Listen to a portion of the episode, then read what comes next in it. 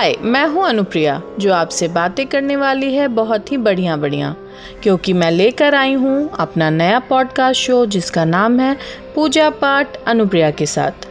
इस शो पर हम बातें करने वाले हैं हमारे देश के तमाम पर्व त्योहारों के बारे में, उससे जुड़ी विधि विधानों के बारे में और हमारे देश के तमाम देवी देवताओं के बारे में, जिनके बारे में कई ऐसे दिलचस्प किस्से हैं जो हम या आप नहीं जानते। हमारी कोशिश होगी कि हम हर एपिसोड में वह सब कुछ आप तक पहुँचाने की कोशिश करें।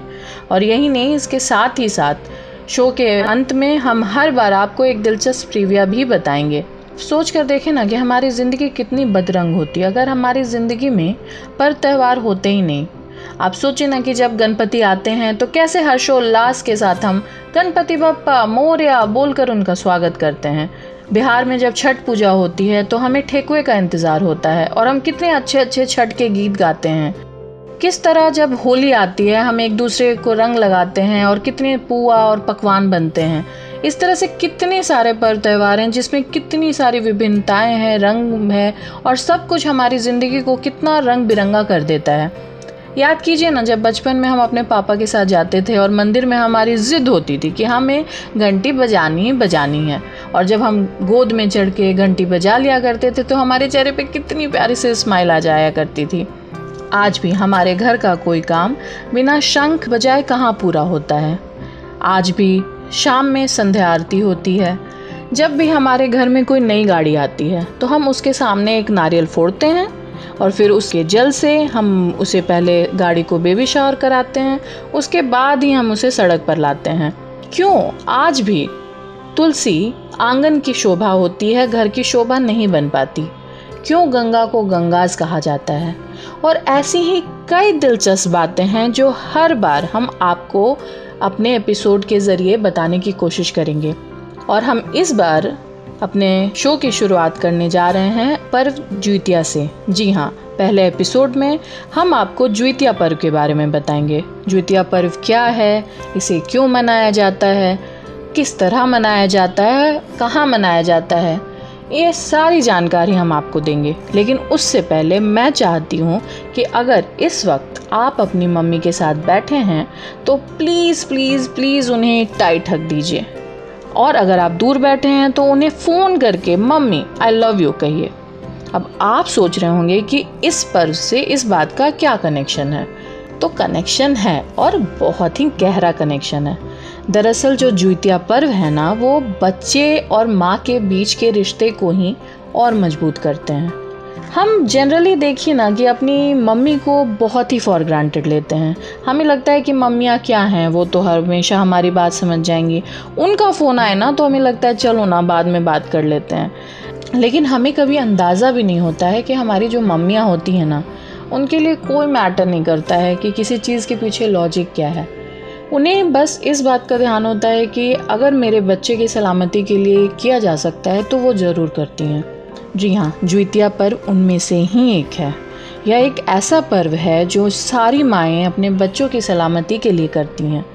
आप सोच कर देखें कि कैसे हमारी मॉम हमें अपने कोक में नौ महीने रखती हैं और उसके बाद भी कितनी सारी परेशानियाँ झेलती हैं। लेकिन उसके बाद जब हम दुनिया में आते हैं, हम हमारा उनकी तरफ़ ध्यान ही नहीं जाता।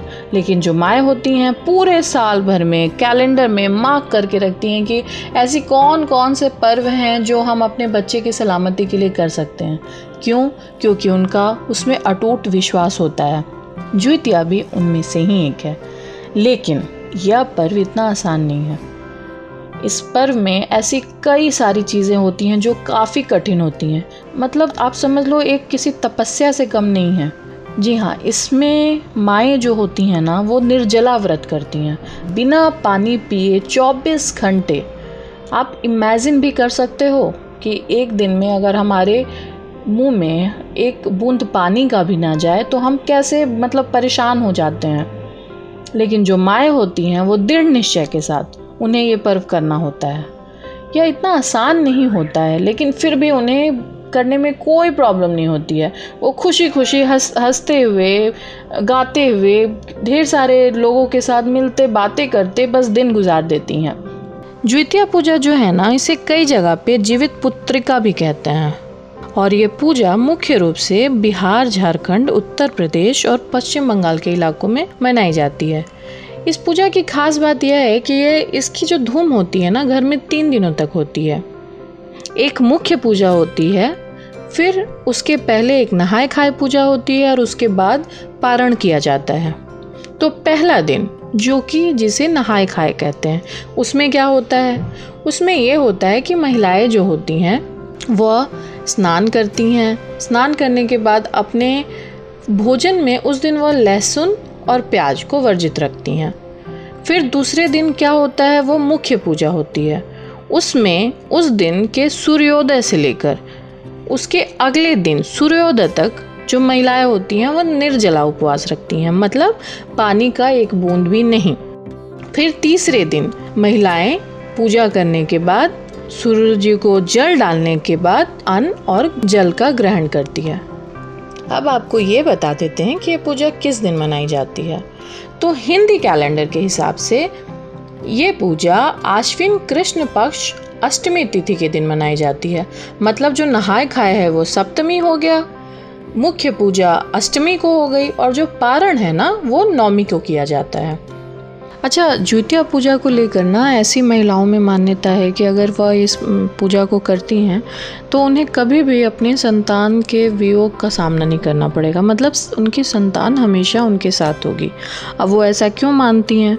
इसके पीछे एक बहुत ही बड़ा कारण है। वो कारण क्या है? तो उसका संदर्भ महाभारत से जुड़ा है। तो हुआ ये था कि जब महाभारत का युद्ध हुआ था तो वहाँ एक अश्वत्थामा नाम का हाथी मारा गया था।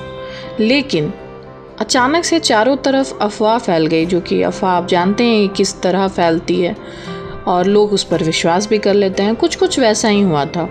तो ये अफवाह फैल गई कि अश्वत्थामा मारा गया। अब जो उनके पिता थे, द्रोणाचार्य। गुरु द्रोणाचार्य को ऐसा लगा कि उनके बेटे की मृत्यु हो गई है। अब वो पूरी तरह से शोक में चले गए थे। ऐसे में उन्होंने अपने सारे अस्त्र त्याग दिए। तब इसका फ़ायदा उठाकर द्रौपदी के जो भाई थे धृष्ट धुमन उन्होंने उनका वध कर दिया।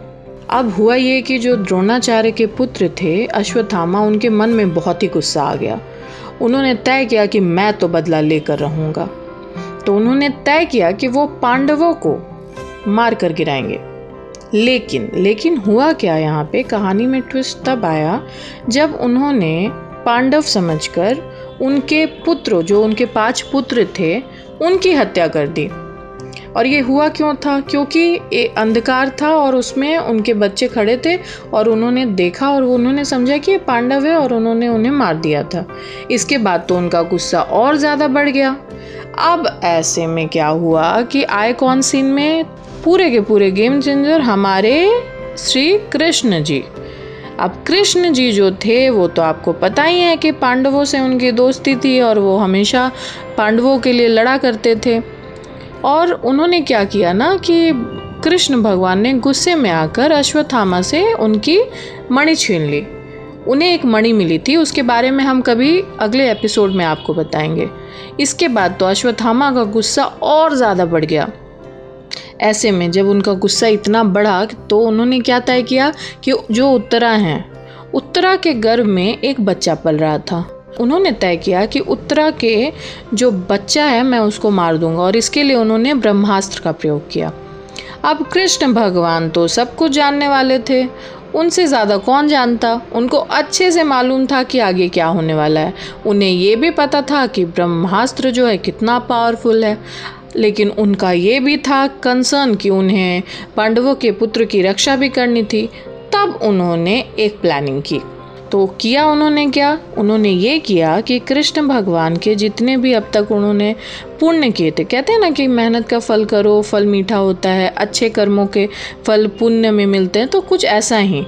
कृष्ण भगवान ने उन सारे फलों को जोड़कर उत्तरा के गर्भ में दोबारा दे दिया। और हुआ क्या? उसके बाद वो जो उत्तरा के जो गर्भ जो था, वो वापस से पुनर्जीवित हो गया और ये बच्चा ही आगे चलकर राजा परीक्षित बना। उत्तरा के बच्चे जो कि दोबारा वो जी गए, इसी के नाम पर, इस व्रत का नाम ज्योतिया पड़ गया। तो इसलिए माना जाता है कि ये जो पर्व है ना, ये जो हमारे संतान की लंबी उम्र और स्वास्थ्य की कामना के लिए बहुत ही अच्छी होती है। तो ऐसी ही मान्यता है कि जो ज्योतिया पर्व होती है, इसलिए मनाई जाती है। अब हमने ये तो जान लिया कि ज्योतिया पर्व क्यों मनाया जाता है, कहाँ मनाया जाता है। अब हम आपको ये बताते हैं कि ज्योतिया पर्व में जो पूजा होती है, उसकी विधि क्या होती है और इसके बाद इसके जो पकवान होते हैं, जो पारण का दिन होता है, उस दिन क्या क्या महिलाएँ करती है। तो आइए इसके बारे में हम आपको बताते हैं। अच्छा बात जब हमारे देश में पर्व त्योहारों की हो रही है और उसके साथ खान पान की हो ही ना, भोजन की और पकवानों की हो ही ना, ऐसा तो हो ही नहीं सकता। तो द्वितीय पर्व में भी अलग अलग व्यंजन बनाए जाते हैं। और जैसा कि हमने आपको बताया कि पूजा तीन दिनों की होती है तो इन तीन दिनों में तीन तरह के व्यंजन बनाए जाते हैं। वो व्यंजन क्या होते हैं? तो सबसे पहले आपको बता दें कि नहाए खाए, जो कि सप्तमी के दिन किया जाता है, उस दिन महिलाएँ मड़वे के आटे की रोटी। अब ये मड़वा क्या है? तो मड़वा वही है जो रागी है। आप रागी के राग अलापते हैं, हमारे सेलेब भी जो कि काफ़ी हेल्थ कॉन्शियस होते हैं वहीं वहीं, बस उसे ही बिहार में मड़वा कहा जाता है। तो वो मड़वे के आटे की रोटी बनाई जाती है और वे महिलाएँ खाती हैं। इसके रीज़न ये है कि इसमें काफ़ी प्रोटीन होता है और इससे काफ़ी शक्ति मिलती है, जिससे महिलाओं को निर्जला व्रत करने में आसानी होती है। तो नहाए खाए में वे मड़वा का रोटी ज़रूर खाती हैं। फिर जिस दिन पारण होता है, हमारे देश में आप देखें तो माना जाता है कि जो मांसाहार भोजन है वो वर्जित है। लेकिन यही हमारे देश की खूबी भी है कि पश्चिम बंगाल में दुर्गा पूजा के वक्त मछली को बहुत शुभ माना जाता है। कुछ कुछ उसी तरह बिहार के मिथिलांचल में ज्वितिया के समय में मछली खाई जाती है, क्योंकि मछली शुभ का प्रतीक है। इसके अलावा जो पारण होता है, उस दिन झिगनी भी खाई जाती है। और नोनी का साग। आप अगर नोनी के साग के बारे में जानना चाहेंगे तो जो नोनी का साग है, वो बिहार में बहुत मिलता है। और वो लगभग आपके हर किसी के घर में घास की तरह फैला होता है। ये जो नोनी है ना, वो कैल्शियम और आयरन उसमें बहुत ज़्यादा होता है। इसकी वजह से जब लंबे उपवास के बाद महिलाएँ अपना व्रत तोड़ती हैं तो उन्हें कब्ज़ की शिकायत नहीं होती है और उनका पाचन भी ठीक रहता है। इसलिए नहाए खाए के साथ साथ पारण वाले दिन भी नोनी का साग ज़रूर बनाया जाता है। अच्छा ज्योतिया से जुड़ी ना, एक बात मुझे बहुत ही अच्छी लगती है, और वो ये है कि इसमें कोई भी मूर्ति पूजन नहीं है। आप सोचें ना मतलब मम्मियों की कितनी दृढ़ आस्था होती है ना इसमें कि सिर्फ़ और सिर्फ़ मन में वो धारण कर लेती हैं, मन में मान लेती हैं कि हमें व्रत रखना है, बस उसी के शक्ति के अनुसार वो पूरे दिन व्रत रह जाती हैं। हालाँकि जो ये जो पूजा जब जिस दिन पारण किया जाता है, उस दिन जो महिलाएँ होती हैं, एक लाल रंग के धागे में एक लॉकेट लटकाती हैं। वो लॉकेट क्या होता है? उस लॉकेट में एक जो तस्वीर बनी होती है, उसे जिमुत वाहन कहते हैं। माना जाता है कि ये जो लॉकेट होता है, वो उनके बच्चों को सारी बुरी नज़रों से दूर रखेगा। अच्छा इस दिन और क्या होता है? एक और ख़ास बात ये होती है कि पारण करने के बाद आशीर्वाद के रूप में महिलाएँ जो होती हैं, वो सरसों का तेल अपने बच्चों को लगाती हैं। वो उसे जस्ट आशीर्वाद के रूप में देखा जाता है। तो ओवरऑल आप देखें कि ज्वितिया बहुत ही सामान्य तरीके से मनाया जाने वाला पर्व है। बहुत ही शालीनता और सादगी से मनाया जाता है। ऐसा नहीं है कि इसे लार्जर देन लाइफ बना रहे हैं, बहुत सारी शॉपिंग कर रहे हैं, बहुत सारे खर्च कर रहे हैं। और इसके खान पान को भी देखें ना, बिल्कुल एकदम सेहत से जुड़ा हुआ है कि आपको घर में नोनी मिल जा रहा है तरह तरह के साग, सब्ज़ियाँ, रागी का आटा और इस तरह की जितनी भी चीज़ें हैं, जो आपके शरीर को कैल्शियम पोटाशियम प्रोटीन जैसी चीज़ें पहुंचाते हैं, वे सारी चीज़ें बनते हैं। और सबसे इंपॉर्टेंट जो सबसे इंपॉर्टेंट बात है कि इसमें कोई भी मूर्ति पूजन नहीं होता और जो महिलाएँ हैं, किस श्रद्धा से इसे पार लगाती हैं। तो मैं आपको बस इतना ही कहना चाहूँगी। जैसा मैंने आपको शो की शुरुआत में बताया था तो अब आप आसानी से समझ गया होंगे, इस बात को अच्छी तरह समझ गया होंगे कि पर्व करना इतना आसान नहीं है। तो प्लीज़ प्लीज़ प्लीज़ अपनी मम्मियों को फॉर ग्रांटेड लेना छोड़ दीजिए। उस दिन अपनी मम्मियों का ख्याल रखिए। कोशिश कीजिए कि अगर पारण में आप अपनी मम्मियों की पसंद की सारी डिशेस बनाइए, उन्हें बहुत ज़्यादा पैम्पर कीजिए और सिर्फ़ जितिया के दिन ही नहीं, साल भर आप अपनी मम्मियों को पैम्पर कीजिए। ज़रूरी नहीं है कि आप उन्हें बहुत सारे तोहफे दें और बहुत सारी चीज़ें दें। सिर्फ़ और सिर्फ़ आपकी मम्मियाँ चाहती हैं तो वो चाहती हैं आपका प्यार और आपका ट्रस्ट तो मेरे दोस्तों तो मैं बस इतना ही कहना चाहूँगी कि जुतिया पर मनाइए, ढेर सारे पकवान खाइए और अब समय आ गया है कि मैं आपको एक दिलचस्प ट्रिविया भी बताऊँ। तो इस बार हम ट्रिविया में आपको बताने जा रहे हैं कि जो लहसुन और प्याज जो है ना, उसे किसी भी पूजा में वर्जित क्यों रखा जाता है? जैसा कि मैंने आपको ज्वितिया पर्व के बारे में बताने के दौरान भी इस बात का ज़िक्र किया, जो नहाए खाए पूजा होती है, उसमें लहसुन और प्याज जो व्रतिन होती हैं, क्यों नहीं खाती? तो इससे जुड़ी एक बड़ी ही दिलचस्प कहानी है। अब वो उसके पीछे लॉजिक क्या है, वो तो नहीं पता, लेकिन है बहुत दिलचस्प कहानी जो हम आपसे ज़रूर शेयर करना चाहेंगे। तो हुआ ये था जो समुद्र मंथन जब हुआ था, जिसके रेफरेंसेस हमेशा हर जगह मिलते हैं। वहाँ क्या हुआ था, जब राक्षस और देवी देवता आपस में एकदम भिड़ पड़े थे कि मुझे ही अमृत चाहिए, मुझे ही अमृत चाहिए। तो उस वक्त विष्णु जी ने, भगवान विष्णु ने एक मोहिनी का अवतार किया था और उन्होंने धीरे धीरे क्या किया कि जो जितने भी राक्षस थे, उन्हें डाइवर्ट कर दिया। लेकिन वहीं पर एक राहु नामक राक्षस था। उसको मोहिनी पर डाउट हो चुका था कि कुछ तो गड़बड़ है। तो ऐसे में उसने क्या किया? उसने एक देवता का रूप धारण करके बैठ गया। और अमृत बांटते बांटते मोहिनी, जो कि भगवान विष्णु थी, वो राक्षस को पहचान नहीं पाई और उसे भी अमृत पान करवा दिया उसने। लेकिन जो सूर्य और चंद्रदेव थे, ये इस बात से वाकिफ हो गए। उन्होंने बदमाशी पकड़ ली राहु की। तो भगवान विष्णु को इस चाल के बारे में जब पता चला तो उन्होंने क्या किया कि अपने सुदर्शन चक्र से उस राक्षस का सिर धड़ से अलग कर दिया था। और जब वो धड़ अलग हुआ तो सिर कटते ही जो अमृत की कुछ बूंदे उस राक्षस के मुँह से जो रक्त था वो ज़मीन पर गिरा और इससे ही प्याज और लहसुन की उत्पत्ति हुई। तो माना जाता है कि ये जो प्याज और लहसुन है ना, ये राक्षस की उत्पत्ति है, इसलिए इसे पूजा पाठ में वर्जित रखा जाता है। तो इसके पीछे लॉजिक क्या देते हैं लोग? तो लोग लॉजिक देते हैं कि ये जो प्याज और लहसुन है ना, वो क्रोध, हिंसा, पाप इन चीज़ों के कारण धरती पे आया है। इस वजह से इसको वर्जित रखा जाता है। तो यही वजह है कि लहसुन और प्याज हम अपने पूजा में इस्तेमाल नहीं करते हैं, उसे वर्जित रखा जाता है। लेकिन इसका यह बिल्कुल मतलब नहीं है कि आम दिनों में भी आप लहसुन, प्याज को वर्जित कर दें, क्योंकि ये राक्षस का फ़ूड माना जाता है। बिल्कुल नहीं, ऐसा बिल्कुल भी मत कीजिएगा, क्योंकि लहसुन और प्याज के बिना हमारे खाने का स्वाद बेस्वाद हो जाएगा। जहाँ तक बात पूजा की है तो एक दो दिन तो हम ज़रूर वर्जित रख ही सकते हैं। तो इन्हीं बातों के साथ आज हम अपनी बातचीत पूरी करते हैं। इस एपिसोड में इतना ही, और हम उम्मीद करते हैं कि आपको ज्वितिया पर्व के बारे में सारी जानकारियाँ मिली होंगी। अगले एपिसोड में हम फिर से नए पर्व त्यौहार को लेके आएँगे। उनसे जुड़ी कई दिलचस्प बातें हम आपके साथ ज़रूर शेयर करेंगे। आप इसके लिए सुनते रहें, मेरे साथ बने रहिए मेरे शो पर, जिसका नाम है पूजा पाठ अनुप्रिया के साथ। तब तक के लिए थैंक यू एंड शुक्रिया।